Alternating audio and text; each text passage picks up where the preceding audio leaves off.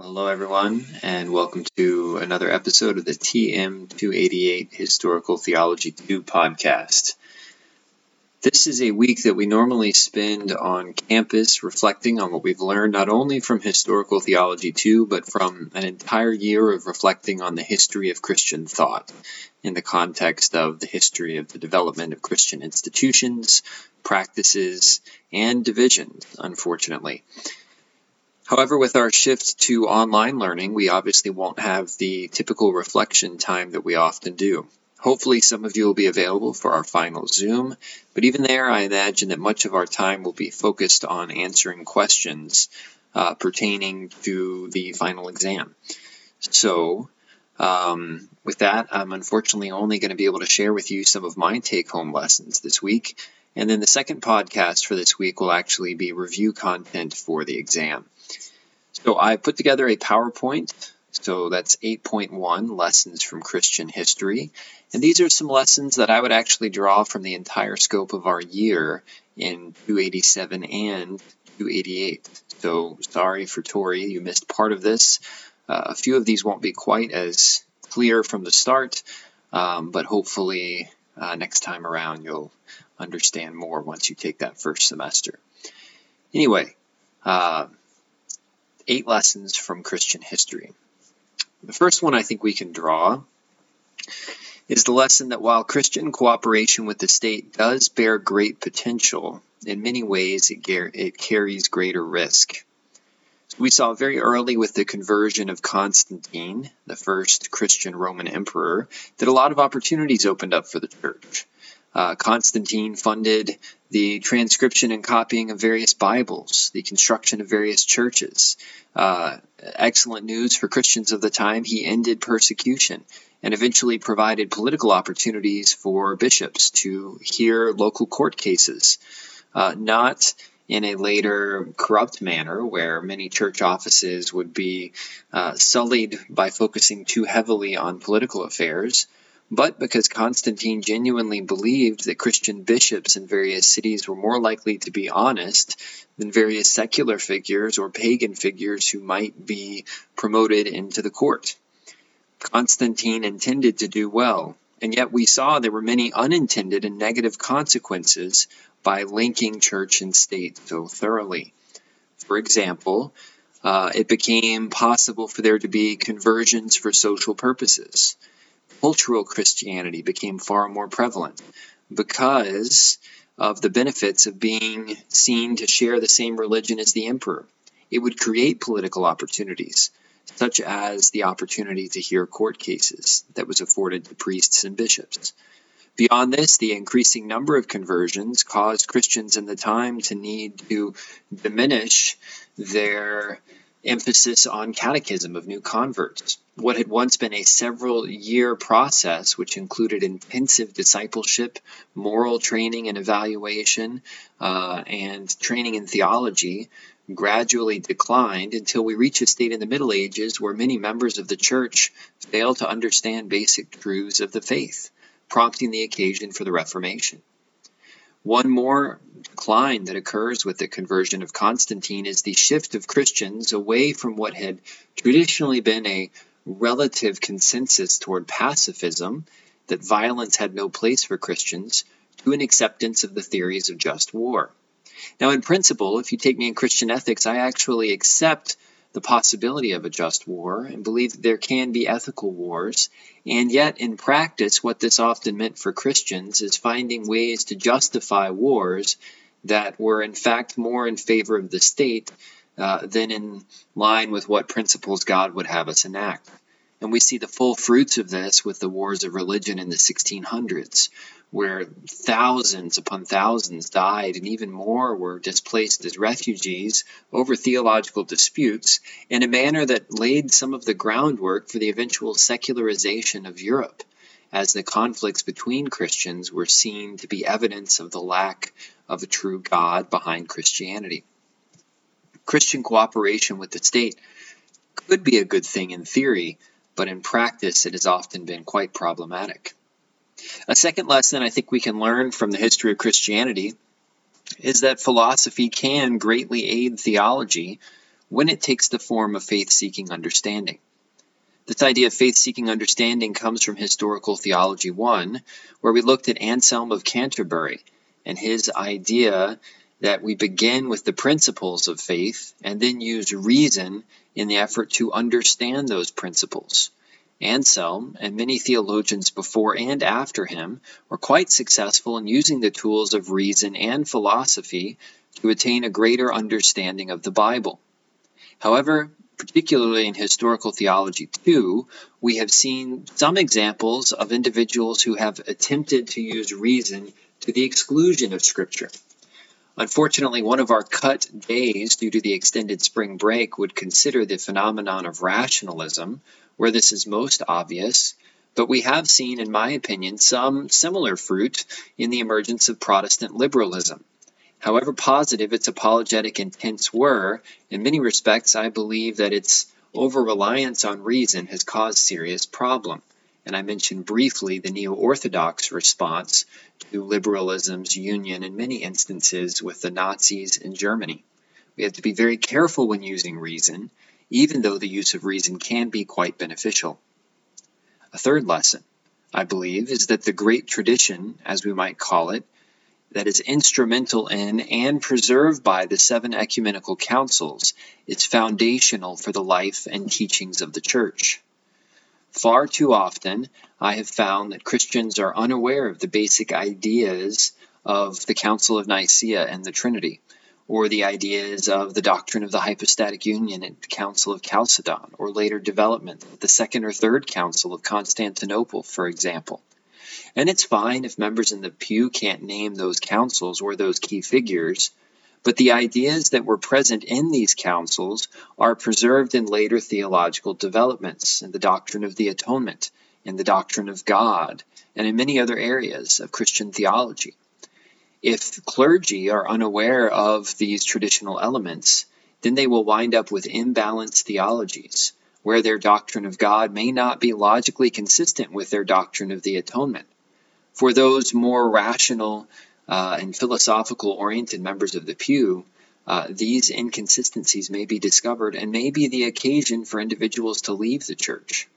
More than that, even if the inconsistencies are not discovered, I believe that our God is a rational God. He is a God who is the very truth itself. And so, therefore, if there is an inconsistency, we must, in some respect, be teaching something false, for which we would face more serious consequences, the New Testament teaches. Fourth lesson the church should always center grace, but in a manner that does not dismiss human responsibility. I have a picture on this slide of Martin Luther, who had argued compellingly, in my opinion, for the doctrine of sola gratia, grace alone even if you're more inclined to agree with the Catholic interpretation of the doctrine of justification, we can at least admit that Luther's challenge resulted in the rejection of the Via Moderna, which insisted that human effort preceded God's grace. We need an account of God's grace that ensures that salvation is in fact a gift and not something earned. If we are unable to explain that to the congregations where we serve, or on the mission field, or in the curriculum that we write, then we will wind up placing a burden on people, the burden of legalism, which seeks uh, by their individual's own merits to achieve heaven, something that is quite impossible according to the Bible. And yet, at the same time, our explanation of grace cannot dismiss human responsibility. One of the biggest challenges that we saw from the Catholic Church toward early Protestants during the Reformation was the accusation that the doctrine of sola fide and sola gratia would lead to Christians who had no concern for the moral life. And I'm sorry to say that in history there have been Protestants who have taken that approach, some intentionally and some accidentally. Reformers like Calvin were quite concerned to show that you cannot have justification without sanctification, without this process of becoming increasingly holy. And we would do well in our own ministries as we are centering grace to ensure that we can explain grace in a manner that preserves human responsibility. We saw a similar emphasis here in our exploration of the doctrine of predestination. The Reformed were quite concerned to defend the graciousness of salvation, so that we were not even elected based on anything that we did, including our choice to believe. And yet, in so doing, they were careful, through distinctions in the divine will, to ensure that God was not the one who was responsible for sin. And where supralapsarians struggled to articulate this clearly, they created an occasion for Arminians to split off from the Reformed Church in an effort for Arminians to preserve human responsibility and thereby to protect the goodness of God. This is a very tricky balance to have, but it's a balance that all of us must pursue in our ministry. Fifth, we have seen how God has consistently advanced his church, often by figures far from the center of attention. We have here the picture of Perpetua and Felicitas, two martyrs that we read about very early in Historical Theology 1. These martyrs are named, but many others were not. But it is by the martyrs that the great witness of the church was spread throughout the Roman Empire, at least in great part. There's the famous saying that we briefly discussed in Church History 1 that by the blood of the martyrs, excuse me, that the blood of the martyrs is the seed of the church. Plant the seed and the church will grow. In historical theology, too, we've seen similar examples of often neglected figures who were actually quite significant in the development of Christianity. For example, global Christianity has been the massive story of the last century. The fact that the vast majority of Christians were once in Europe and North America, but now the majority has shifted uh, to what's often called the majority world of Latin America, Africa, and Asia. Much of that is done by the efforts of missionaries uh, from those indigenous cultures. And we do not even have English language works describing many of those individuals. God is obviously the one behind the growth of his church. It is his spirit that empowered the martyrs to be bold just as it is His Spirit that empowered various peoples and nations to share the gospel. And so we need to remember what God has done and praise Him for the use of all those many people that might not seem like much to the leaders of our society. A sixth point. I believe, particularly this semester, that we've seen how Christianity has an egalitarian impulse that can be further developed. We saw in Historical Theology 1 the way that early Christians emphasized care for the poor and the outcast, and how new opportunities were provided to women uh, within the church context, even within the parameters laid out within the New Testament, which themselves can be heavily debated. Those impulses continued oftentimes beneath the surface throughout church history. So we have seen in this class opportunities for women that were provided as a result of the Reformation, just as other Reformation principles might be inclined to limit opportunities to women, often accidentally, as, for example, through the closing of monasteries, which prevented women from having viable opportunities outside of marriage. We've seen egalitarian impulses among those who sought to have a unified church of various races and ethnicities just as we have seen the sins of prejudice and racism among Christians, even major Christian leaders, be used to reinforce hierarchy of races that is completely ungrounded in the Bible and is completely unjustifiable ethically.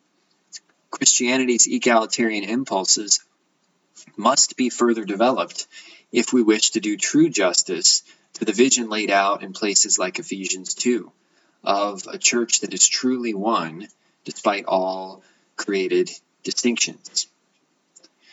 Much related to that, a seventh point Christianity is an increasingly diverse religion that has historically failed to successfully navigate diversity. We saw in Historical Theology 1 how quickly the church reached places like India um, and even China long before Western missionaries arrived. This semester, we've seen that when those missionaries arrived, they were unable to uh, form a meaningful and significant union with those ancient Christianities. We explored the ways that white American Christians were complicit and oftentimes even overtly involved with the defense and expansion of the institution of slavery and of segregation. And yet, in the midst of that, we have also seen the growth of Pentecostalism as a movement primarily directed toward uh, and prevalent among social groups that historically were looked down upon by Europeans, uh, social, ethnic, and gender groups. Christianity has to deal with this paradox as time unfolds. As our diversity increases, our historical baggage for failing to navigate diversity becomes ever more of a liability. I think much work will need to be done on this generation, on your generation of American Christians, as projections suggest that by 2050 there will be no majority race in this country. If you're going to be a successful church and successful in ministry, you'll need to navigate diversity far more effectively than my generation or the generations before me have been able to do. Finally, eighth, I think partly toward that end, Christian theology must wrestle with and develop a theology of the Holy Spirit in unprecedented ways. Of all the units that I taught in Historical Theology 1 and 2, you no doubt noticed that the doctrine of the Holy Spirit was the least coherent. By that, I mean it was uh, least, it was perhaps most difficult, I guess I'll say, to map out the differences in arguments and underlying assumptions of different theological groups. There's so much fragmentation on the doctrine of the Holy Spirit that it is quite difficult to really know how to move forward. And yet the Spirit is one of the three persons of the Trinity. As explored in Historical Theology 1, the Spirit is consubstantial with the Father and the Son, having one essence with Father and Son. The Spirit is acting in all the ways that the Father and the Son are due to the doctrine of inseparable operations, that the three persons work as one. And so the failure to develop a clear and ecumenical theology of the Spirit is both a failure of the church historically and an opportunity for the church moving forward.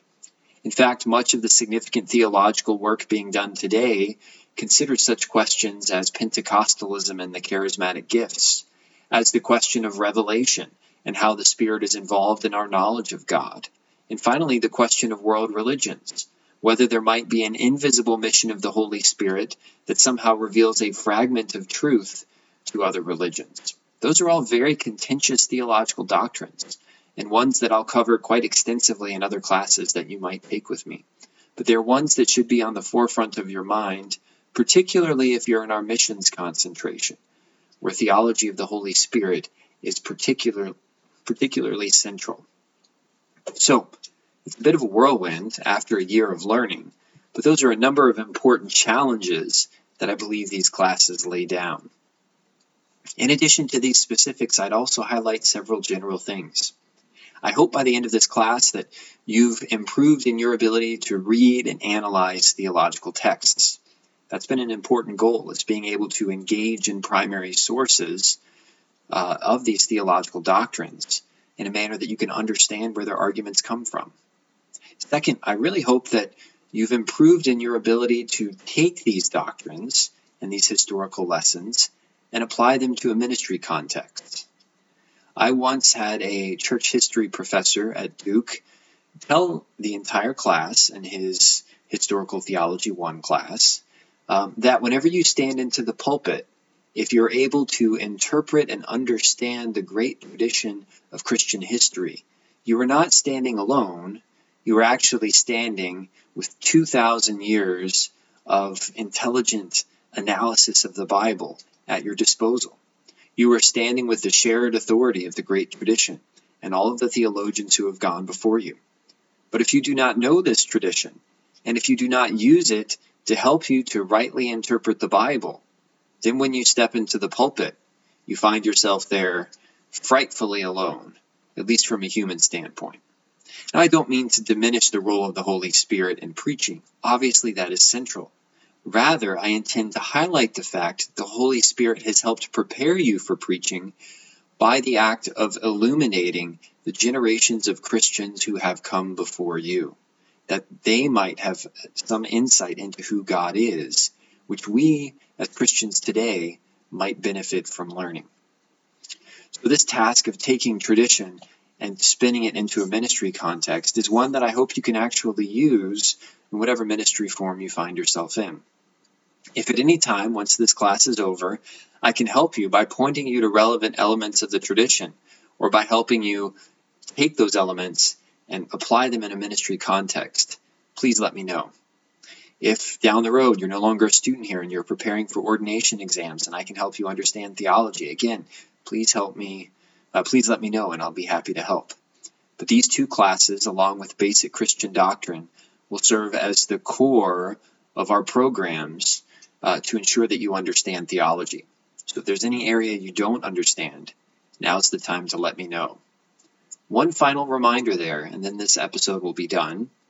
I uploaded a number of key uh, dispute this semester handouts um, and key decision handouts for the last semester that walk us through, say, eight aspects of the doctrine of the Trinity, or three or four main areas of dispute in the doctrine of predestination. I'm hoping that those might be good resources for you to download, keep on your computer, keep at hand, so that sometime in the future, if someone comes up to you and is asking you to help them understand the doctrine of predestination, that you'll have a foundation to help jog your memory about all the things that we've discussed.